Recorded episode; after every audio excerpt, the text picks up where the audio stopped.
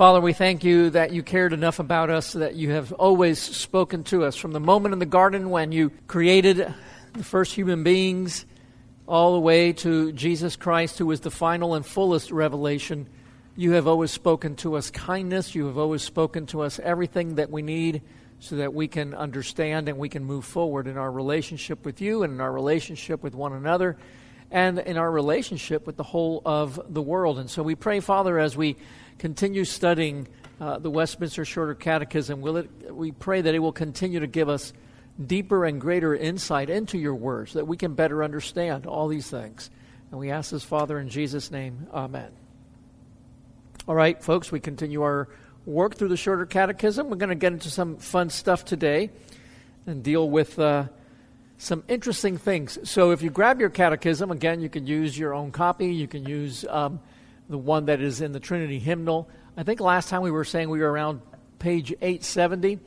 Well, we're going to do something a little different before you look. As you know, if we look up here, we've been working our way, the catechism is working its way through what is known as the order of salvation, or for those who like the Latin terms, the Ordo Salutis. Very simply, it's this In Jesus, or rather, I should say, Jesus accomplishes our redemption, right, with his substitutionary life, with his substitutionary death. He actually accomplishes our salvation, but in due time, the Holy Spirit comes and applies that redemption to our lives. And that's what we're looking here. Last week, we looked at um, uh, the questions having to deal with effectual calling, which is where we hear the gospel, but we're not able to respond to the gospel until the Holy Spirit regenerates us, makes us a new creation, grants us the new birth. And at that point, we are able to respond. So we spent some time there. And then I mentioned last week that what the uh, Catechism does is it deals initially with everything that the Holy Spirit does. And so it deals with effectual calling, does not deal with conversion, which is what we do in response, and then jumps down to these other points.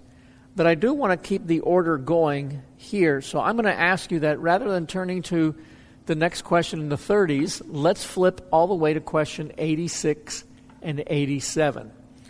86 and 87. And then we're going to deal with these two issues here of faith and repentance in 86 and 87.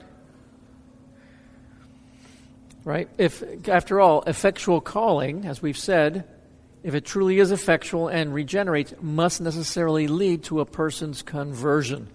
So that's what we're going to do here. So if I can have somebody read question 86 along with the answer. All right, thank you. So there is the question dealing with faith and now we're going to look at repentance. And before we read that, let me just say that when we talk about conversion, and you notice I put repentance and faith as subheadings, they really are flip sides of the same coin. They always go together. You cannot have one without the other. They aren't distinct, they're not the same thing, but they are, like I said, flip sides of that same coin. You cannot have, just like you can't have just the heads on a coin, you must have the the other side, the tails, so it is here. So let's go ahead and have somebody read 87. All right, thank you so much. Perfect. So there we have it faith and repentance. Two things which we're going to take uh, a little bit out of turn, but in order to keep this chart or this flow going. So let me just say a few things. If you look at it, both questions begin with, uh, with stating that faith is a saving grace, repentance unto life is a saving grace. If you think of Ephesians chapter 2 verse 8, familiar passage, the one that says for by grace you are saved by or through faith and this is not of yourself it is the gift of God. So clear it clearly shows that our faith is something that is not something that we work up but is given to us. It is a gift.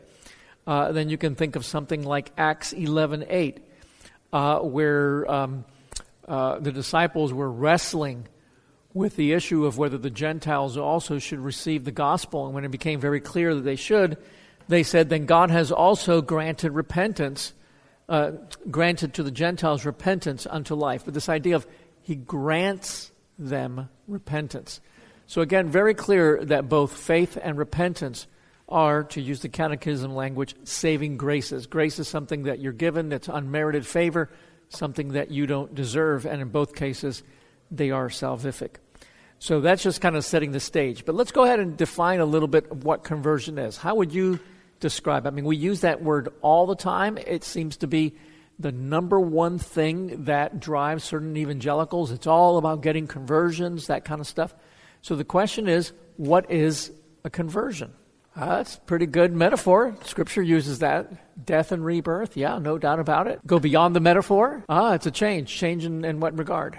Okay, so feeling sorry for sin. I, I want to take that component. Can I park it? I'm going to park it. We're going to look at that. But yet, conversion as a whole is, in fact, I think where Rob is going is, is correct. Uh, I'm going to use a, a standard definition here that says it is complete revolution in the mind, heart, and soul of man, whereby a sinner turns from all self esteem and confidence to trust in Christ alone for salvation. So, this idea of a complete change is what you were getting at. It's not partial, it's, you know, complete turnaround. So, uh, absolutely. And the component that you're talking about, Tegan, I'm going to hold on to that. I want us to look at it because when we talk about this complete revolution, we're going to do it along three lines. And this is where I get into a little bit of trouble because I don't have space to write up here. But I want to be able to do so. So I'm going to have to try to fit something in here in the corner, see if we can do this. But yeah, you know, you've got your little man here. He's been walking on the broad way to hell. And what he's going to do is he's going to turn around literally 180 degrees. And now he's going to start going on the narrow path to heaven and to Christ and so on, right? What does that radical change entail? Well, there's three things. Three things. And we're going to use them along the lines. We're going to look at each side. You remember we talked earlier about, uh, at the very beginning when we talked about human beings, orthodoxy, orthopraxy, orthopathos, right belief, right uh, uh, practice, right feeling. You guys remember that a little bit? No, it was, you know, a long time ago and that kind of thing. But that's what we're going to be doing. We're going to be looking at what has to happen to be a, a real conversion along those lines. So, along the lines, uh, I'm just out of room here. But along the lines of orth, uh, yeah, it's too small for you guys to even see. But let's just say knowledge. Along the lines of knowledge, orthodoxy. You know what? I'm not even going to write it up there. as I said, certain things are going to have to happen, but the person has to see, if you look at the catechism questions that we just read and taken apart, the person has to um, understand their own condition. They have to understand on this side the fallenness and um, the sinfulness of our condition. They have to be able to apprehend fully what it means to, to be a sinner, the consequences of it, and so on. So they have to be able to see that and on the flip side, they have to understand the answer to that, which is the gospel, the good news of Christ. They have to understand who he is and what he has done. Can you see the importance of that? So that, that's strictly in the sense of, of knowledge, right? Uh, they, uh, because the Holy Spirit has regenerated the person, remember here, regeneration, given them new abilities, they're now able to do things that they could not before, and that person can begin to understand themselves as they truly are and understand Jesus as he truly is. So you need those two things. We tracking? Okay. Okay. Sometimes I'm just kind of out there and it's really quiet. I just don't know. But then in the realm of feeling, it's not enough to just know that. Again, this is kind of small. We really don't have a whole lot of room. The person has to feel there's taken back then. Keep moving on. The person has to feel true sorrow, true brokenness, really um, not just understand, you know, with their with their mind, uh, their fallen condition and be able to recite it and all that, but truly to feel that brokenness. Um, you know, recognize that they really have hurt and injured God. Just, you know, it's like any relationship. Uh, and when you do something or say something that's hurtful, and finally that remorse, that real sense of, of grief and loss and so on, that has to be there. Um, on the flip side, then, there has to be then a real feeling that you need Christ and that you want Christ and that you desire Christ. So, again, that aspect of who we are and what we feel matters. Uh, so, that aspect of not just the revulsion of our sin, but the beauty of Christ and our desire for Him that goes beyond just simply academic apprehension, but a true feeling of true, uh, um, you know, sense of, of desire for Him, right? And then the last thing that has to happen has to be action. Has to be action. The person has to. Let me just kind of put that out, uh, put that there. Um, so you know, orthodoxy, right knowledge, ortho in this case, orthopathos, right feeling, but then orthopraxis, right behavior, right action. And so a person who is converted then uh, has to turn away from their sin, turn away from the paths of death and so on. Instead, has to turn fully to Christ and rely upon the finished work of Christ.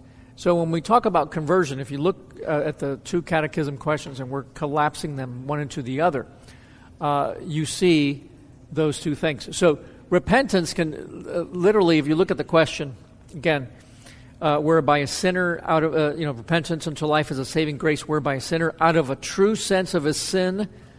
So there's that true sense of your sin. You recognize and understand and feel what it is, but it also says an apprehension. Remember, apprehension means grabbing a hold of. Apprehension of the mercy of God in Christ does, with grief and hatred of a sin, turn from it unto God with full purpose of and endeavor after it. So let's take away, let's get rid of the endeavor after it with the full purpose of new obedience, but also the endeavor, continuing. You, you want to, and you will pursue obedience. So repentance and faith are two, two different things, but they always go together. You turn away in disgust from the way that you used to live, and you turn to Christ and you rest upon what it is that He has done, recognizing that you have no hope outside of Him. So a conversion always has to have those different aspects. Any questions about that? That's this is sort of like the basic part of what we're discussing here. And I want to say a few things from that, but we want to make sure that we got that nailed down. You know, your emotions, your feeling, that kind of thing. But what it shows us is that uh, to use what Rob was saying when he talked about it was complete change, we're showing again that it has to be the whole person. The whole person is involved in that transition. And again, um, yeah, yeah uh, I'll, I'll look at a moment. I want to kind of look at a moment at because the conversion is such a big deal. Um, in certain denominations where they're always, you know, drumming up and talking about that and so on. And we want to look at, well, what does the Bible say about conversion? Is it possible that there are false conversions out there, given, you know, what we see? I want to examine that, but we want to be sure that we've got this down. So you got to understand your own self, understand then your need for Christ. You have to feel a real remorse and hatred for your sin and a real desire uh, and passion for Him and then the actual action of turning away from your old ways and instead turning and grabbing a hold of Christ. So we've got that. That's all good. Okay, well, there are certain things that then stand out when we talk about that. The first one, and this is absolutely clear, is that conversion is an act of the human beings. We are the ones who do what's necessary in conversion. We exercise faith we exercise repentance. It's not God who repents, it's not God who believes, it is the sinner who believes. And this is an important point because the caricature often that's made of, of Calvinism or you know Reformed or whatever is that in our overemphasis or zeal for God, we've forgotten man. We've removed his liberty, we've removed his freedom of the will, and so on. And I've been saying all throughout that's not the case. If you look at our Westminster Confession, um, there's a whole chapter, not the catechism, catechisms are all the questions, but the confession is written in chapters.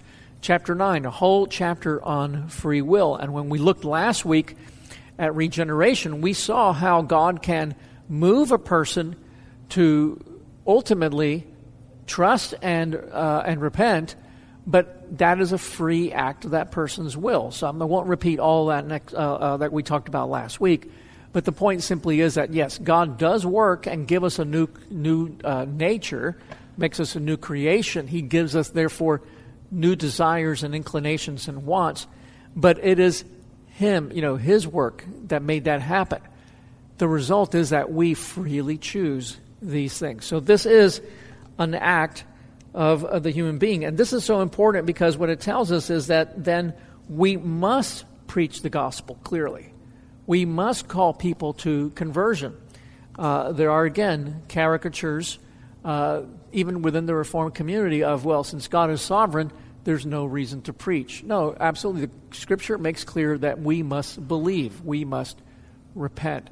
And so we have to call people to that. We recognize that they won't be able to respond unless the Holy Spirit changes them. But respond they must if they're going to be saved. So we do call them to that. That's a very important point. Uh, uh, uh, conversion, that is to say, act of faith and act of repentance, is an act of the sinner, not of God. He doesn't do it. But the flip side is the one that we've already said, which is there's no praise that should be given to the sinner because in the end, he or she was enabled by God to do that. So we can't take any any credit for having done it. We can't, you know, pat ourselves on the back of having been, you know, more astute than other people in our conversion.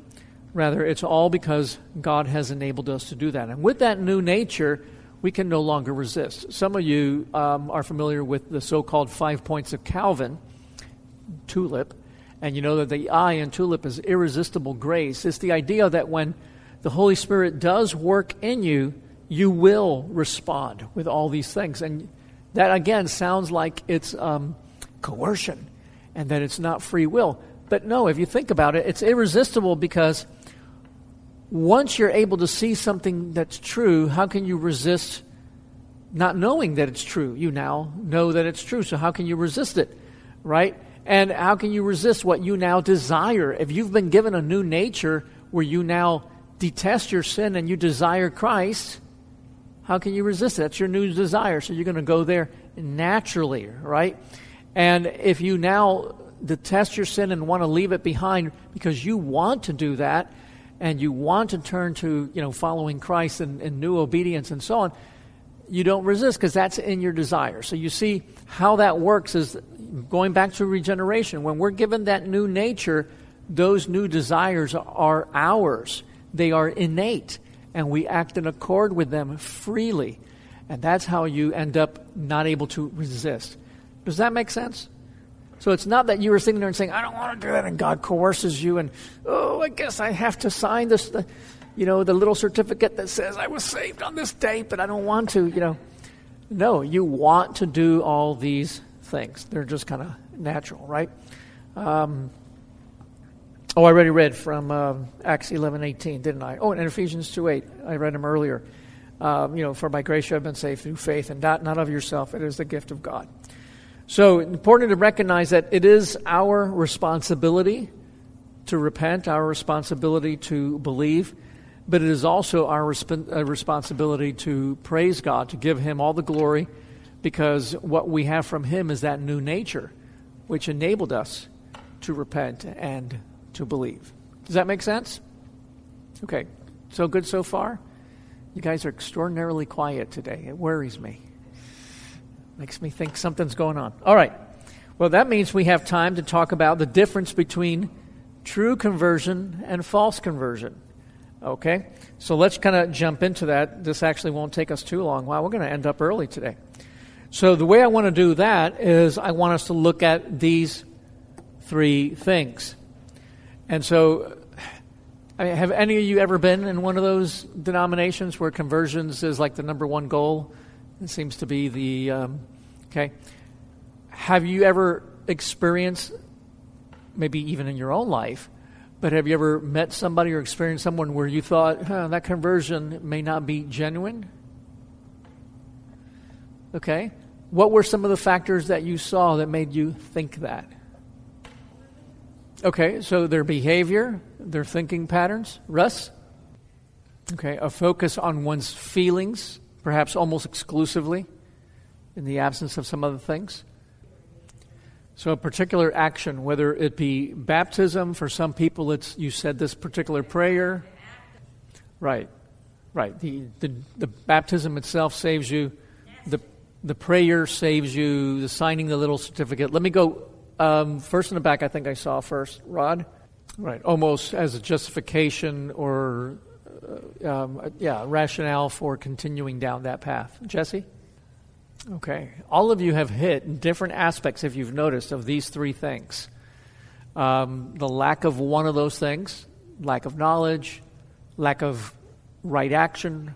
So, lack of orthodoxy, lack of um, orthopraxy, lack, lack of orthopathos, the right feeling, an over reliance on certain things. So, I think those things are all right on the head. So, you know, I think you can look at them and, and say, for example, take a person who understands Christian doctrine very, very well.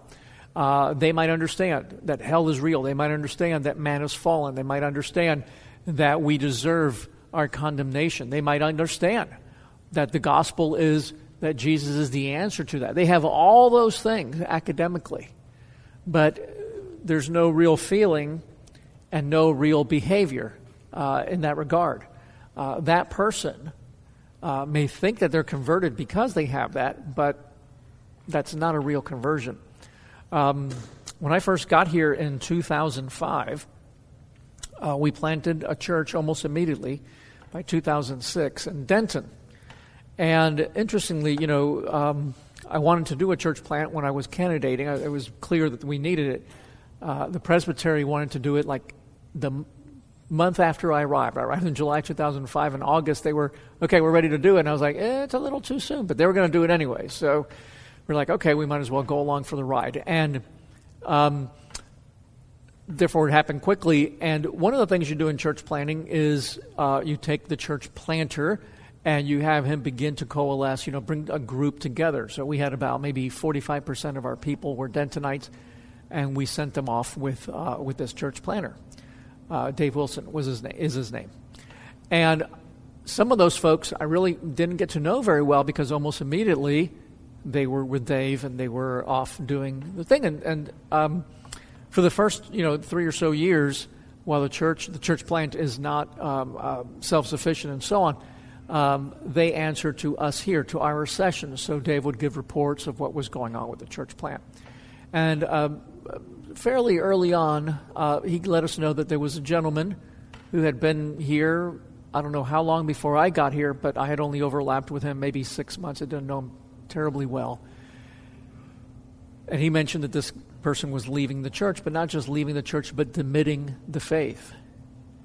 And, uh, you know, that's a very serious thing, walking away from Christianity. And we wanted to know, and, you know, uh, we wanted to look into it. So we began to look into it. And he had written a very articulate letter, and he said that he very much enjoyed uh, the previous pastor. so, as pastors, we're kind of used to that. Um, he liked the preaching of the previous pastor; was very orderly. You know, a lot of good um, doctrine, and, and he said he just fell in love with this idea of doctrine and, and, and how orderly it came. And he says then John came and he started preaching that you have to do something with it. And so well, I didn't want to do that, so he left with the church planter. But then the church planter was doing the same thing. You have to do something with it. And then he realized, I'm not really a Christian, which was probably a good thing for him to, to realize. A bad thing for him to leave the faith. But did he really leave it? He never really had it. It seems from his own admission that what he loved was the orderliness of the doctrine. He could repeat it and he could do all that other stuff, but there didn't seem to be any real change in his life and his behavior and his action. It was all head knowledge. So if a person knows all the right things, that does not mean that the conversion is real. And one of the places you can see that is in seminaries all and religion departments all across the United States. Guys out there studying the Bible, writing commentaries, study Bibles and all that, and they're not believers. You also see it in pulpits. Uh, one of my profs, anybody ever heard of Steve Brown, Key Life Ministries? Okay, he's a little older, so maybe, you know, some of the younger crowd hasn't heard that. Uh, now he's got podcasts and all that, and he's got young people on the show with him and all that. But Steve Brown um, says that he was a minister for 10 years before he was converted. And uh, he would preach the gospel, and he would uh, baptize, and he would do all those things, but he didn't believe it himself. Um, his confidence was in the fact that he knew the right things and he was doing the right things in terms of his ministerial labors, but no actual trust in Christ. So just knowing it is not enough, right? How about the feeling it? How about the feeling? And um, I think that was you, Russ, that was talking about the highly emotional experience and that kind kind of thing. Um, there are, you know, there are folks who put all their emphasis on that kind of um, um, experience. And uh, I just lost myself here in my notes. So, you know, um, you can actually, I'll find where I'm at, still couldn't find it, but um, you can actually feel remorse for your sin. And you see that every time you see one of these Hollywood people get up there and so sorry, you know, that I did this or I said that. And and, and, and maybe there is real remorse for having gotten caught or, or you know or so on, and uh, uh, and and you know there are times where they can even sit there and say, "Wow, you know uh, everything that people do in church and all that excitement gets them," but there's no real understanding of what the gospel entails, and. Um, uh, this is, you know, a sad thing. You sometimes run into this in the mission field, you know, and with pagans, they might very well know that something is seriously broken with them and with others, and that they need something else. The feeling is there, uh, but they lack the knowledge. They do not know the gospel, they do not know the good news of Christ. So that's one of the things that you see happen a lot. And then on the last one, on action, uh, you know, you might have somebody sit there and say, I've got to try harder. I just have to turn a new leaf. I can't keep, keep on going this way we see this again and again. One of the things, and I'm not saying that this is new, but one of the things that modernism has brought to us is all these compulsions, all these different uh, behaviors. We think of addictive behaviors like substance abuse and so on, but there are many other things. And again, I'm not saying that those things did not exist before, but uh, maybe a story for another day why we um, are more into those things and so on. But you see again and again and again and again people trying to get out of those behaviors. And what happens? They try and they can buckle down, and just for a little, you know, a little while, sometimes for a long while, they're able to hold it, and then they fall back into those behaviors, and so on and so on and so on. And there doesn't seem to be any real ability to defeat it. Uh, you can't now. You say, "Wait a minute, John. I've been to AA, you know, and this guy has been sober for 40 years." Uh, you ever notice what they say in an AA meeting when a guy stands up and says, Hi, I'm John, and I'm. So even if they've managed by sheer will to not take a drink, what they haven't been able to do is convert themselves.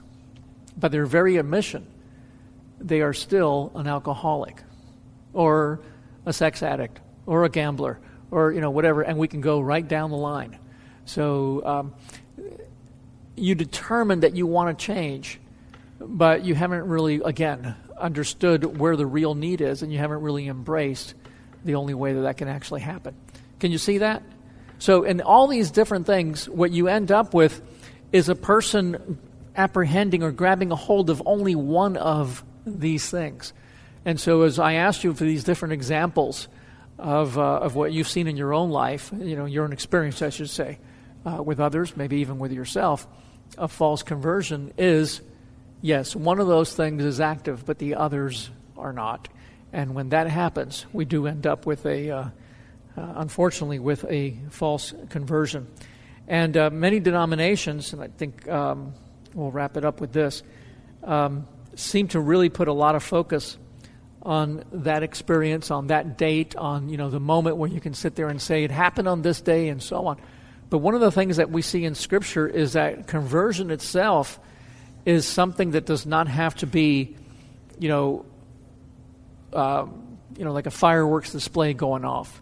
Uh, it could happen uh, gradually, and and you know, a person comes to a growing apprehension of, a growing a, a sense of their own sin and their own guilt, and growing uh, apprehension of Christ and their need for Christ, and so on. And so those things develop, and before you know it, the person is a, is a, a believer. Um, there are many, many believers who are unable uh, to be able to tell exactly the moment of their conversion. And yet, you know, because of this emphasis that comes out of the Second Great Awakening, which started in 1800, and here we are 223 years later and still suffering the effects of it, there's this, this focus on you have to be able to say the date and the time and maybe have a little certificate and all this other stuff which you can frame. And that puts real undue pressure on a lot of people, and some even begin to question their assurance. So the better question is this when we talk about faith and repentance, and I see Brandon walking away, but Brandon, when we talk about faith and repentance, we're talking about what? When we're talking about faith and repentance, we're talking about what? The Texas two step. I don't even know what a two step is, but uh, it always happens, right? Faith and repentance, conversion is just the initial exercise of faith and repentance, but the Christian's life is characterized by ongoing faith and repentance. And this is so, so very important. It's what makes the gospel central. The gospel, the good news about what Jesus has done, which leads us to repent and leads us to believe, is not just at the entry of the Christian life and something that then we exercise and then we set it aside only to bring out to offer to unbelievers, but is an ongoing part. And when you get that, it frees you up because so many Christians are trying so hard to be good, trying so hard to do everything just right in their own strength. And we have to come to realize that, you know, somebody like me, I can't be a good father, I can't be a good son, I can't be a good husband, I can't be a good uh, citizen, I can't be a good pastor, I can't be a good any of those things in my own strength today any more than I could have when I was first converted. I need to rely on the finished work of Christ today in order to be those things.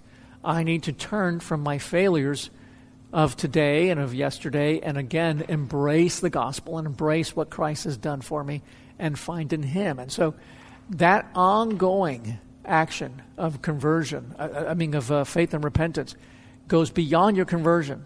Your conversion is something that happens initially on some day, and you know whatever, even if you can't remember if it was gradual. But um, the ongoing faith and repentance. That's what you can see in a person's life. And so I may not be able to sit there and say, This is the day. Some of you who grew up in Christian homes with Christian parents who were faithful in, in, in, in, you know, raising you in the nurture and admonition of the Lord, instructing you, teaching you, modeling for you the Christian life, you may not be um, as able as somebody who had been living uh, um, a profligate life and really, you know, um, doing things that became very dramatic and obvious when they finally flipped to be able to say that was before and that was and that's now. You may not be able to say that. But that doesn't matter. When you sit there and you say assurance, what you do is you look, is this person regularly exercising faith and repentance? That's what you see in your life. Do you see this happening?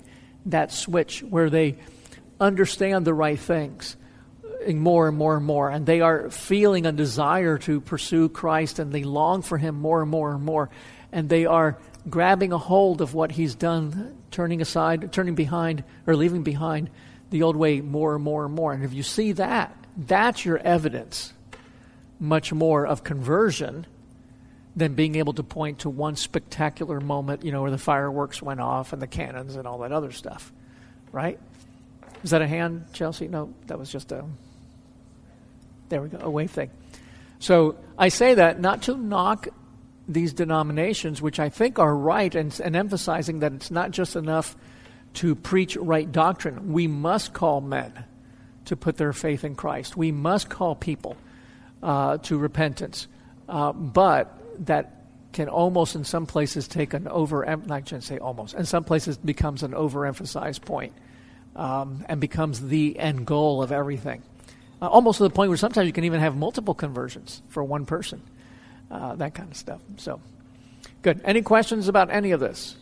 Well, we're going to see that as we start jumping into these other things and especially get to sanctification. But if you look at question 87, you know, where it talks about, you know, you have a real sense of all, you know, the sin and so on and so on. And then with grief and hatred of your sin, you turn from it unto God with full purpose of an endeavor after new obedience.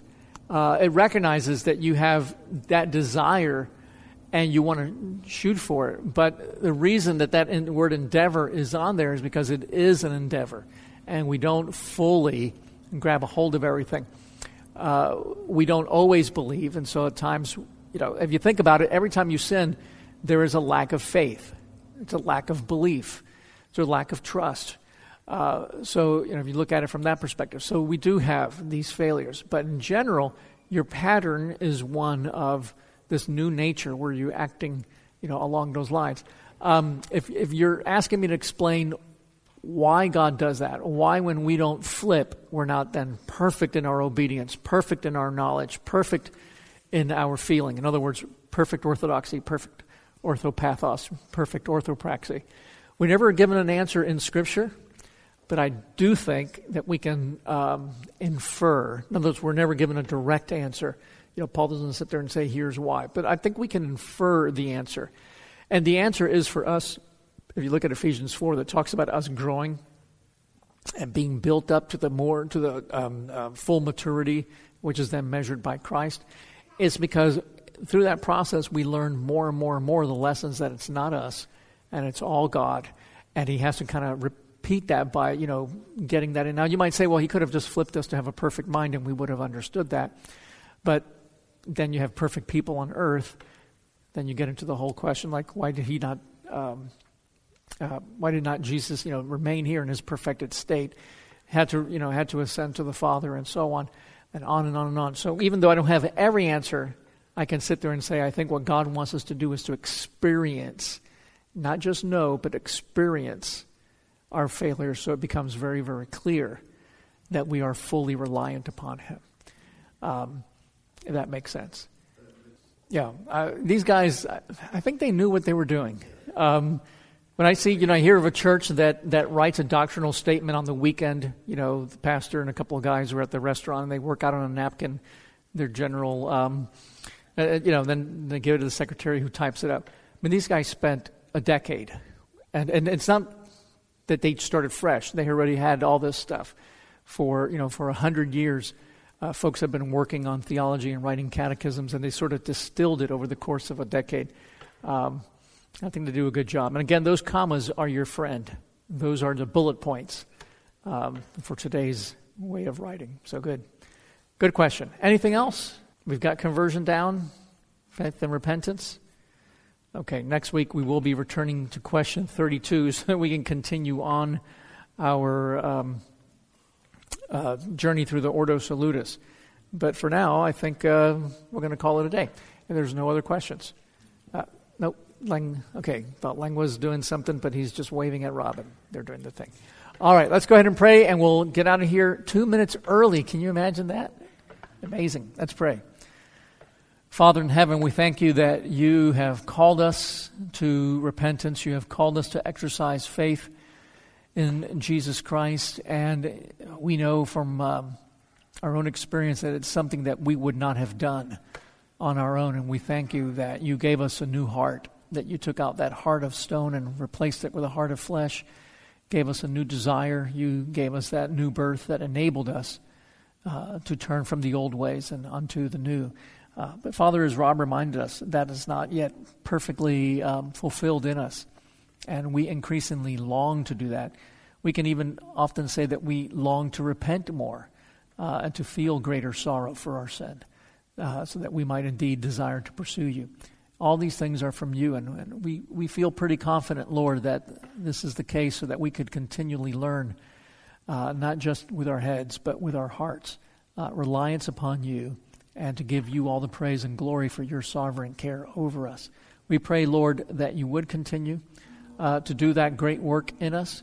And we pray, Lord, that we would be able to uh, effectively do that Texas two step as a regular part of our, of our lives through your enabling. Help us to see more clearly what it is then that we do to give you the praise because it was all possible because of what you have done. And we pray this, Father, in Jesus' name. Amen.